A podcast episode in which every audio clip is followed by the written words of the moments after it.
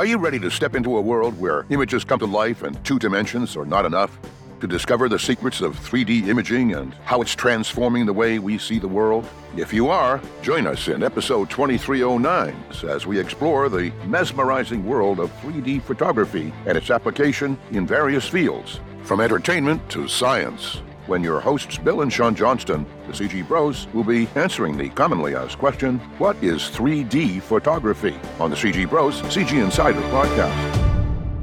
Hello, and welcome to the CG Insider Podcast. If you're a returning fan, it's really great to see you again. If you're new to our podcast, a special welcome to you.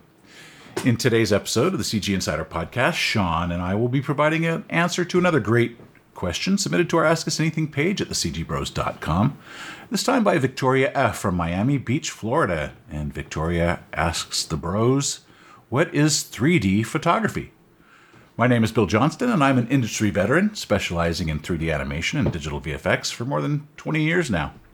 And I'm his brother, Sean Johnston, a professional CG artist and animator in the video games industry with over 28 years of experience. And today, I'm currently full time animation director, and we're grateful to be your host for this edition of the CG Insider podcast. By the end of today, uh, discussion today, you'll not only learn what 3D photography is, but you'll also find out how it got uh, how it got from its humble beginnings to where it is today. And we'll also be telling you about some of the new ways uh, 3D photography is being used today. Also, be sure to stay until the end where we'll be sharing some of our thoughts on where this technology is headed in the future. Great question, uh, Victoria. Hey, Bill, what is 3D photography? I'm glad you asked me that, Sean. Um, well, basically, in a nutshell, uh, 3D photography is a technique that uh, creates the illusion of depth in a photograph or a series of photographs, uh, like in a movie or something. And it's it uses specialized cameras and software to capture and create 3D uh, images. And these images can be viewed on, on different kinds of displays or headsets or uh, you know different types of, of mediums to basically allow the viewer to experience a more immersive and realistic images because we, we see things in 3D. You know, in our normal we have binocular vision, and and that gives us you know two two uh, frames of reference, uh, parallaxed views, if you will, and, and our brain processes those and, and gives us depth information, basically. And, uh, you know, there's a lot of different approaches uh, when it comes to creating 3D uh, photography, especially with the new technology and tools that are available today. But uh, before we get too much into that, um, let's go ahead and talk a little bit about some of the history and, and how 3D photography got started in the first place. Well, it's been around for about 150 years. Uh, it goes back. Uh, the first first reference that I saw actually was back in 1838. Sir Charles Wheatstone uh, discovered the principle you're talking about of stereopsis, uh, which is basically the ability of the brain to interpret depth from two uh, slightly two different perspectives uh, provided by your two eyes. And so he basically did some drawings, as a matter of fact, to support his idea and developed uh, here's a drawing that, uh, of he uh, basically invented it with what they call the Wheatstone stereoscope, and it's uh, and he invented that basically right after, so he could view that, and so he can basically illustrate how people actually do see um, the principle of uh, stereo. You know, basically interpreting those two separate things to have a three dimensional view on things. In fact, that, that instrument's still being used today in radiography. So I didn't. That was kind of interesting little tidbit. Um, so yeah, I mean that's basically 1838, and then it kind of goes through all the different uh, iterations. Um, you know, they they had a, I believe it was at uh, the, the late 19th century and 20. Uh, it became a popular form of entertainment. Uh, we'll go into a little bit more of of the film aspect of what what it's used for uh, later. You have anything to add, real quick? Well, yeah. I mean, well, before computers and, and digital tools that we have today came along, you know, creating 3D quote 3D photographs. It was really a challenging process and, and took a lot of creativity and and a lot of pain, uh, a lot of time. Um, you know, because you, you had to use a lot of different uh, techniques to kind of eke, eke out a 3D image. And uh, as you're talking about, um, you know, the the stereoscope. Um, and that was actually view the images uh, once you actually got them. And, and he created, uh, Mr. Wheaton, he also created the first 3D camera, which uh, was actually two cameras just stuck in one box uh, to create the two separate uh, images, and that's that. And then uh, a more updated model of the viewer, where you actually were looking through, you know, kind of a a headset there, kind of one of the most one of the original. It's like a VR headset. Exactly, but you'd look through those through the le- through lenses in the front, and you'd see separate images. Like the left lens uh, was you can only see the left image through the left lens, and the right image through the right lens. Is, is really how that's set up. And you could actually zoom in and out of that, right? It actually had a handle where you could move that in and out. Uh, yeah, for focusing, absolutely. Right. And the, the same technology. You know, it's funny, Sean, because when we were kids, one of my favorite uh, toys that we would get was the ViewMaster. I don't know if you remember those, but they came on these little discs, and, and here's a picture of them. And you'd slide these little discs that had stereoscopic images uh, baked into them, and you can see them right there. Those are those little black rings around, uh, little black squares around the rings, and you'd slide that ring into the viewer at the top, and you'd use the little slide on the side, little slider to, to run through the different images. And uh, Sean, they used to have. I don't know if you remember. They had. I mean, that was my first exposure to dinosaurs. Oh yeah, I was just going to say dinosaurs. but I remember, um, you know, just advancing and advancing and advancing those, just almost like a film clip. Um, you know, sell, you know, basically frame by frame. But uh, yeah, I wonder if they still make those. Those were. I don't know. It really, was a fantastic. cool. I loved it. It was my favorite. One of my favorite tools because it was so. I was always intrigued by the how how how are they doing that? You know, how is it looking like 3D? How did they? It was just. Yeah. It was. It was a miracle, kind of, in a way. Yeah, It was, it was pretty neat. Pretty neat. I love that. I love that. Um, But, do you have uh, anything else as far as the photography you want to get? Because I know that, uh, you know, not to belabor the issue, but uh, just to give credit where credit's due, um, you know, the basically uh, the uh, 1890 British 3D pioneer uh, William Friese-Greene, he he he basically was, and we can actually go into. Um, he actually filed the first patent for 3D motion pictures. And his idea was for a stereoscope machine that runs two strips of film through uh, at the same time synchronized. And uh, is basically the that invention uh, was successful but um, it wasn't great in the mass market because it was impractical because of uh, the large uh, you know being uh, impractical for large scale theater theater use because it was such a, a niche thing at the time but Well, was, uh, I, I remember it was pretty pop- well. You know, and that stuff was based on the anaglyphs. Uh, I think the early films, which are basically, uh, you know, images that that have that, that are that are combined with uh, colored uh, filters or, or, or colored versions of, of an image as well, overlaid on top of it, so that uh, when you would put on special glasses, which which you know basically we're all probably familiar with these 3D glasses with a red lens and a cyan lens, uh, and that actually would filter out uh, depending on which eye you had and kind of create a, a depth perception in your brain. And they actually use these in comic books too. I mean, for goodness sakes, uh, back when uh, in the in the 50s and 60s. you mean it just wasn't just a misprint no, no. And here's an example of a Batman cover where you could actually see the offsets of the blues and the reds. It's, it's kind of hard to see in this image. Here's another Avengers comic book cover, but that, it was a, it was pretty popular. Uh, it was, I mean, it was it, had its it was it was a fad. You know, I mean, they were they were they were cool and but it, it did kind of die out really quickly, as you said. Uh, for, for many reasons. Uh, one of them uh, because it was just so labor intensive to create. I mean, for, for instance, these comic books, you'd have to create you know uh, several versions uh, of each image um, you know of each page basically uh, and then over you know it was so it was like four times the work to, to create a, a 3d image than it was to just create a standard color image. It's funny you say that because looking at uh, Into the Spider Verse, you see a lot of that that bleeding over technique used in in in the in the film, and it's and it's it's it's indicative to you know uh, comic books uh, that we grew up with, DC and Marvel, uh, has that same has that same look. And I wonder if it was intentional or unintentional, and if, if any of it had to do with the fact that they wanted people to have those glasses on when they were looking at it. Never really thought of it that way, but uh, that's interesting. Very you know, just, interesting. I, I, I never liked the the a- the uh, anaglyphic uh, 3D just because it it confused my brain. You know, you'd go see it. First, I thought, oh, you know, this is really cool, but it started to kind of make me sick because I, maybe it's my brain. I, my brain wasn't able to process and combine the images properly. It just it didn't look quite right because it you know the colors. It didn't really give us full color viewing.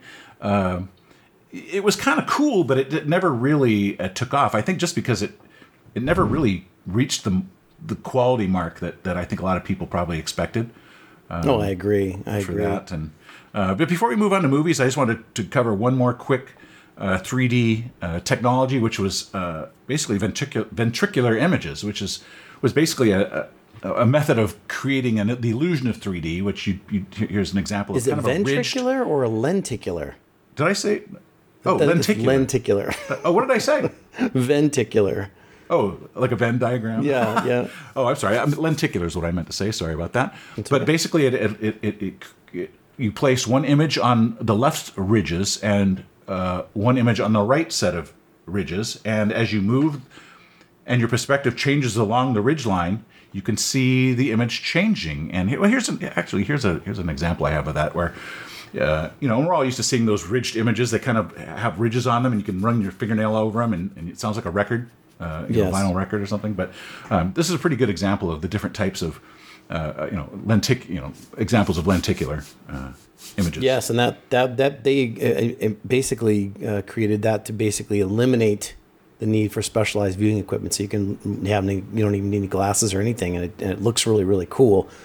Um, yeah, it's beautiful. Wow, I didn't realize they're actually doing recent films and actually doing that using that lenticular lens parallax, be you know stuff that that illusion of, of depth. Well, as they're not really using that for film, but they do use it for a lot of advertising and you know Well, that's what I mean, covers yeah. and, and movie covers and DVD covers and whatever. You know that flat two D type of art. No, it's Uh, cool. 'cause It, it's pretty cool thing. I actually have a, a, a, a 3D camera that I bought back in 1987. 87? I remember that camera. Anyway, yeah, I think you've got an image of it uh, actually. Um, You want me to show it? Here it is. yeah, yeah. Let's, let's take a There it is. Nishika, was it? Nishika, that's what it was. Yeah, it required specialized film, and it had uh, four lenses in it, as you can see, and it would take, basically, uh, it would take up four frames of of the film, but have a slightly different perspective of each frame. So it, when you take one picture, it would actually take four pictures, and then when you went set the roll in for processing, they would actually create the lenticular photographs with each you know, that had four ridges, and they put one of each image on each of the ridge lines. And so when you rotated the camera around, it's like you could look behind the person. It was it's really cool. I haven't pulled it out in many years. I wonder if it still works. How expensive was that to develop that film? Uh, you know, they had a service that did it. Uh, it was it was not. It was more than standard film processing, but I'll tell you what, Sean, it was cool. You could create your own lenticular photos with photoreal people in them. But it's interesting. I mean, it's kind of quirky in a way too, because it's like, well, wh- where would you what would you view it on? Unless you had a viewer. Did you have a viewer for it? Oh no, no, the images would come back. lent- Uh, the, when you the processing was they processed lenticular images. Oh, so you'd actually have a photograph in your hand and, Yeah. and look at it. Wow. Yep, yep. Boy, I'd just like regular, just like regular, except they process them differently. And uh, of course, it's much more involved the development Right. of the and creation of that. But but yeah, you'd end up with a picture in your hand that you hold just like any other photo. Uh, but you Wow. can move it around, and the person moves around or dances or whatever the heck they're doing. You know. That's that's really cool. There, and there's also polarized projection, um, and this technique uh, involved project two images on a screen simultaneously, and each one was polarized in a different direction. And uh, that was another technique that they used actually in film as well. Um, so you'd have to wear obviously the polarized glasses that filter out one image, creating that 3D effect. It's really strange because I had these glasses I got from when I was in um, Maui uh, with you, actually. Matter of fact, um, some Maui Jims, and I almost have this weird feeling that they they did the lenses wrong because one of the lenses is it, it almost has that kind of weird.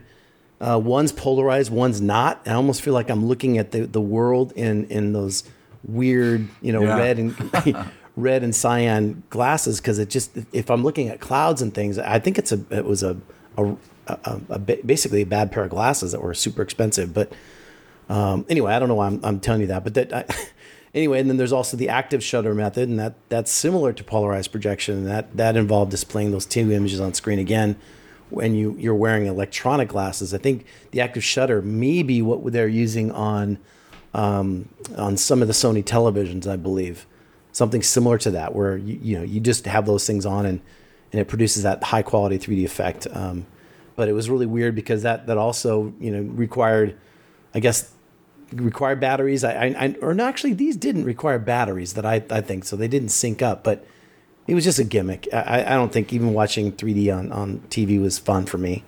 Well, no, and they had that. I think the Sony TVs that they had recently, at least in the last decade, have come out with. Uh, you you know, they sell the 3D glass, you know, the three quote 3D TVs, and they have that polarized, that polarize the, the polarizing technology, viewing technology, and and uh, you know, I've got four pairs of 3D viewing glasses that, pol- that are polarized. It cost me 99 bucks a piece. Uh, I got one for each member of our family, and you know, we tried them and we watched.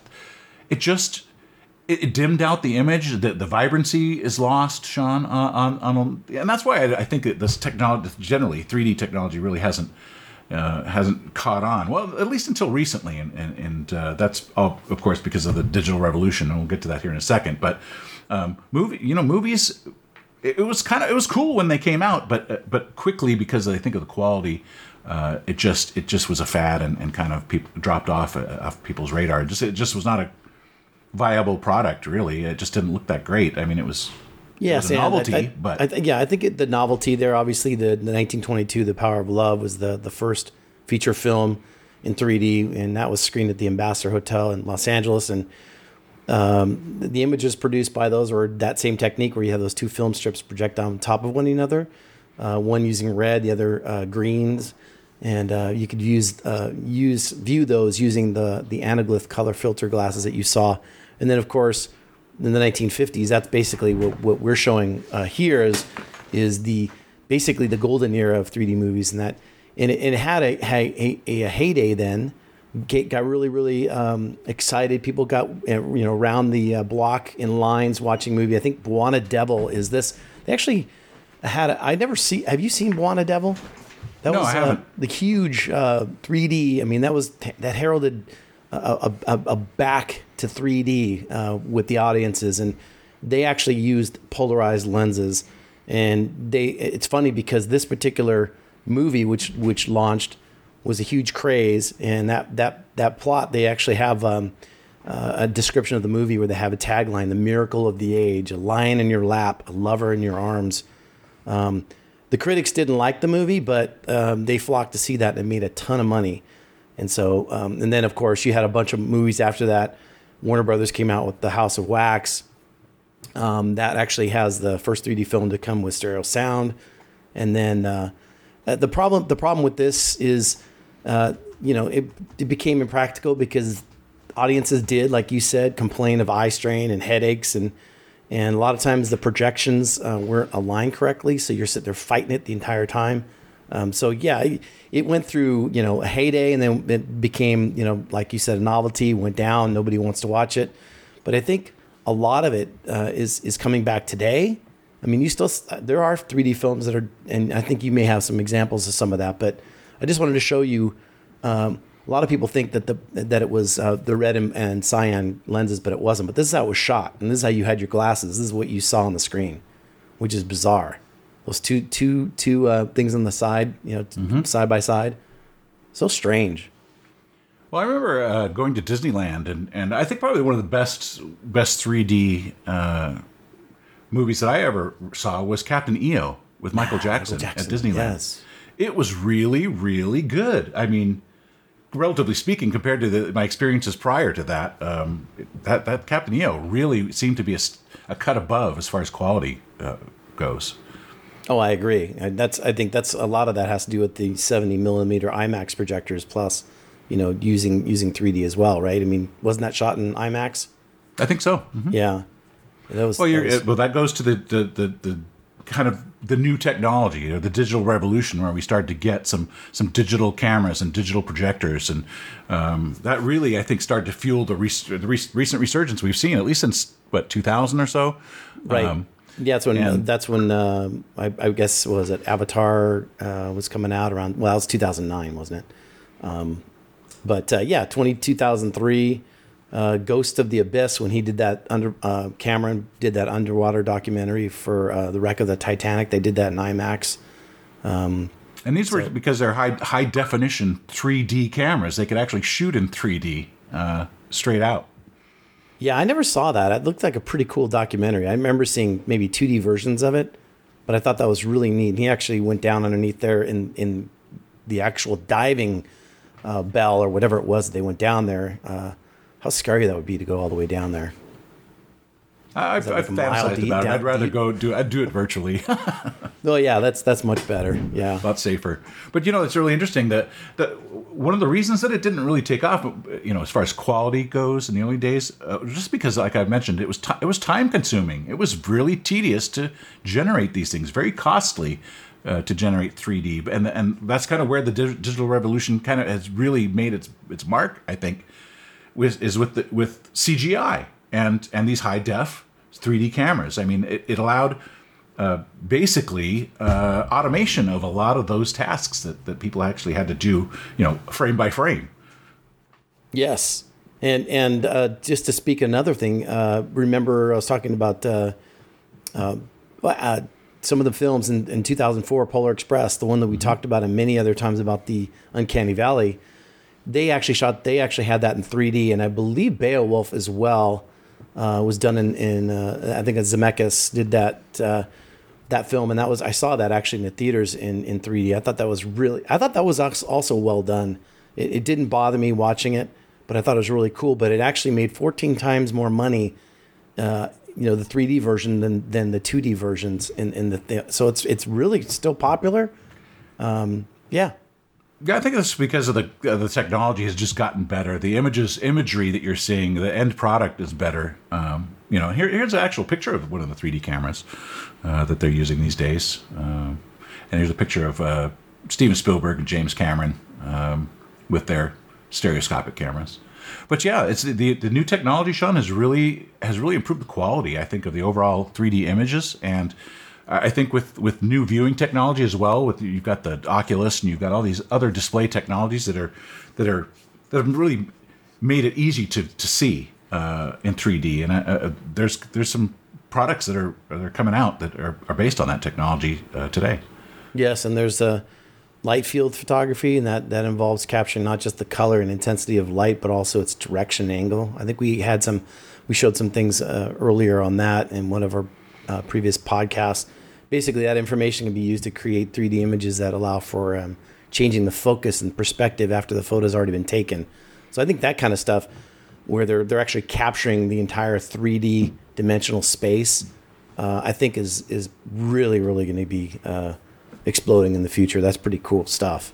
Yeah, they definitely. Well, it uses structured light, um, which is basically a patterned light source, and it creates, you know, from a set of LEDs or, or something projected onto an object, and doesn't that, that creates the point clouds, uh, as far as the, the way I Right. understand it.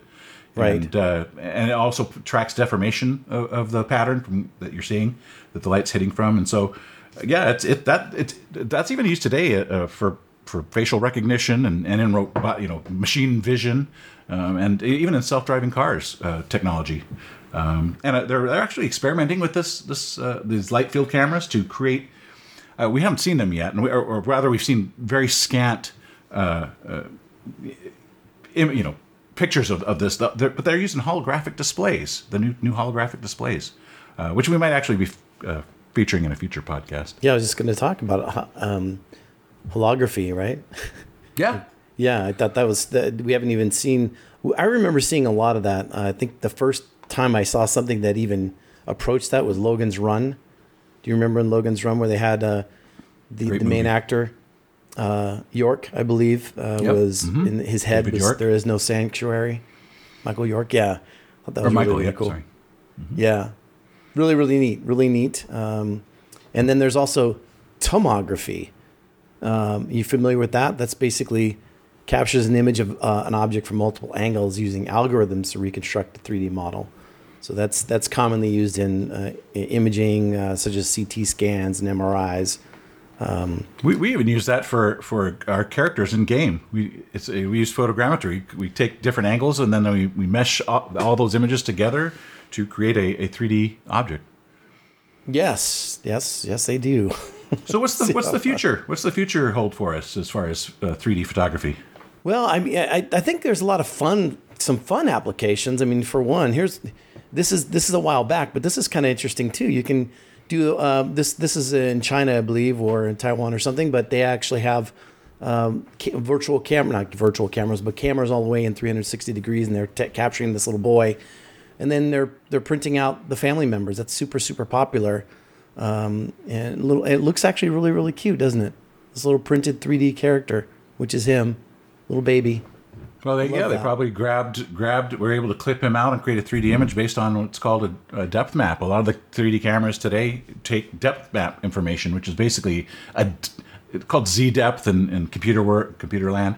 But it, it's it's basically the objects that are closest to the camera and and uh, appear lighter, and the objects that are darker are farthest away from the camera. And so you, they use these depth images to then uh, create you know depth of field uh, effects uh, on on this, and actually clip out, like you said, uh, clip out the, that kid from your image, just using they just use the these these depth maps as masks against the image, and and can place them anywhere, you know, in Yeah. in, the, in Z in the Z depth. Yes, and here's a here's an image that that uh, is using that technology, the depth map using Mark Twain here. You can you can go and look at older photographs, and you can do the same thing. You can run processes on those. Um, now now with a bunch of AI powered algorithms, now they're integrating that into 3D photography, uh, adjusting that depth, you know, lighting autom- automatically, other aspects of the image. Um, so you're going to see that a lot in the future. I mean, it's really, really uh, beautiful that you can do that with any of your, your images now. And here's a kind of uh, this is a really cool example from Cream Effects. Um, he actually did the whole uh, Midjourney, uh, basically AI search for images. He did a pretty cool uh, video that's vertical here that uh, you should check out his channel. But they he did this, generated a, an image of this female, and and then also ran a a basically a depth field. Um, I believe it was probably an action that he did or something. I don't think it's an actual plugin yet, but uh, he actually did this uh, image of this woman and then put replaced the background and then kind of did a video uh, rotating around. And I thought that was really really cool. All a lot of AI. Obviously, he had to do it manually, but that's pretty cool. That's amazing, and you know that's that's really the future. I think of, of 3D photography technology is is is im- implementing AI uh, into the mix because you could, I mean, with all the things that's being used for today, you know, creating virtual walkthroughs of buildings or or, or projects or, or even in the medical field. I mean, when you when you throw AI into the mix, it's going to be able to, re, like you said, relight things. You know, uh, to make it easier to see. It's gonna be you're gonna be able to manipulate manipulate these images in ways that we haven't even thought of yet. So, I mean, the- Yes. the Yes. uses are going to be endless, really. Yeah, I mean, there's basically you know medicine, architecture, entertainment, of course, VR, AR. That's going to go. That's going to continue to get even better and better and better. Yeah, and gaming, and, and, and particularly in the areas of training and education. Uh, and I think for our soldiers, and we talked about that in a, in a previous podcast as well. Um, so, yeah, there's so many, there's a lot of uses, and this is really an exciting technology to, to keep an eye on um, for, the, for the near future as well. Um, Changing fast. yeah, yeah. Well, we'd like to thank you for being part of our podcast today. We we had a great time answering uh, answering Victoria's question, uh, "What is 3D photography?" And we hope you enjoyed the discussion and learned something you didn't know along the way, because we believe it's an imperative to learn at least one new thing every week, whether you need to or not. And if you did, do us a small favor and share it around with some of your friends, uh, because word of mouth is still the best kind of advertising as far as we're concerned. And please hit that like button as well, because it helps YouTube find other people just like you who are interested in CGI and VFX related stuff that we talk about here on the CG Insider podcast. Um, by the way, we do these podcasts just for you. And if you've got a subject that you'd like us to discuss on our podcast, you can let us know by shooting over to our website at thecgbros.com to the About Us tab and clicking on the Ask Us Anything drop down, just like Victoria did. And we're always looking to improve our podcast and make them more interesting and useful to you. So we need your input. Leave us a comment below. And if you do, no guarantees, uh, there's a good chance we'll read it during one of our future podcasts and mention you by name. We bring you a new cutting edge edition of the CG Insider right here every week, where we discuss everything having to do with computer graphics, CGI animation, digital VFX, and other cool and interesting topics that we want to talk about. Uh, oh, yeah. And you can also find our audio versions of uh, the podcast, again, on all the major audio podcast platforms as well. And if you haven't checked out our YouTube channel, the CG Bros, you got to go there, check it out. What are you waiting for? It's, it's your front row seat for some amazing CGI short film entertainment um, created by the most talented new media producers and VFX studios out there today. Um, you can also find some really, really cool VFX breakdowns behind the scenes and making of as well. Well, it was great to see you, and we're looking forward to seeing you again here for next week's podcast, where we'll be answering another great fan question. Uh, this time it's uh, How is AI being used in video editing and compositing? That's going to be a good one. Awesome. Yeah. Uh, well, there's a lot of stuff going on in AI now, so you'll probably see more podcasts uh, uh, in the future uh, regarding AI and how it integrates with CGI. We'll see you next time. Well, that does it for today. We sure hope you've enjoyed the CG Bros answer to the question What is 3D photography? Thanks for being with us. Did you enjoy the show? We'd love to hear from you. Click the Super Thanks button on YouTube to show your support. Your tip helps us create more high quality content for you to enjoy. And leave a comment and thumbs up for a chance to be mentioned on a future podcast. If you're not yet following us on our channel, please hit the subscribe button. Subscribing is free and ring the bell for instant notifications when new episodes are posted. Share our videos with your friends on social media and follow us for all the latest news and projects. Want to listen to the audio only version of the podcast? You can find us on all the major platforms, including Spotify, Apple Podcasts, Google Podcasts, and more. And here's a free bonus. If you'd like even more insider information delivered right to your inbox, become a CG Insider by subscribing to our free CG Insider monthly newsletter. Go to our website, thecgbros.com, and sign up. Follow us on Facebook, Twitter, Pinterest, Tumblr, and Instagram. And be sure to join us for the next episode when the CG Bros will answer the question How is AI being used in video editing and compositing? We can't wait to see you there. This has been episode 2309 of the CG Bros CG Insider Podcast. Thanks again for watching. We'll catch you next time.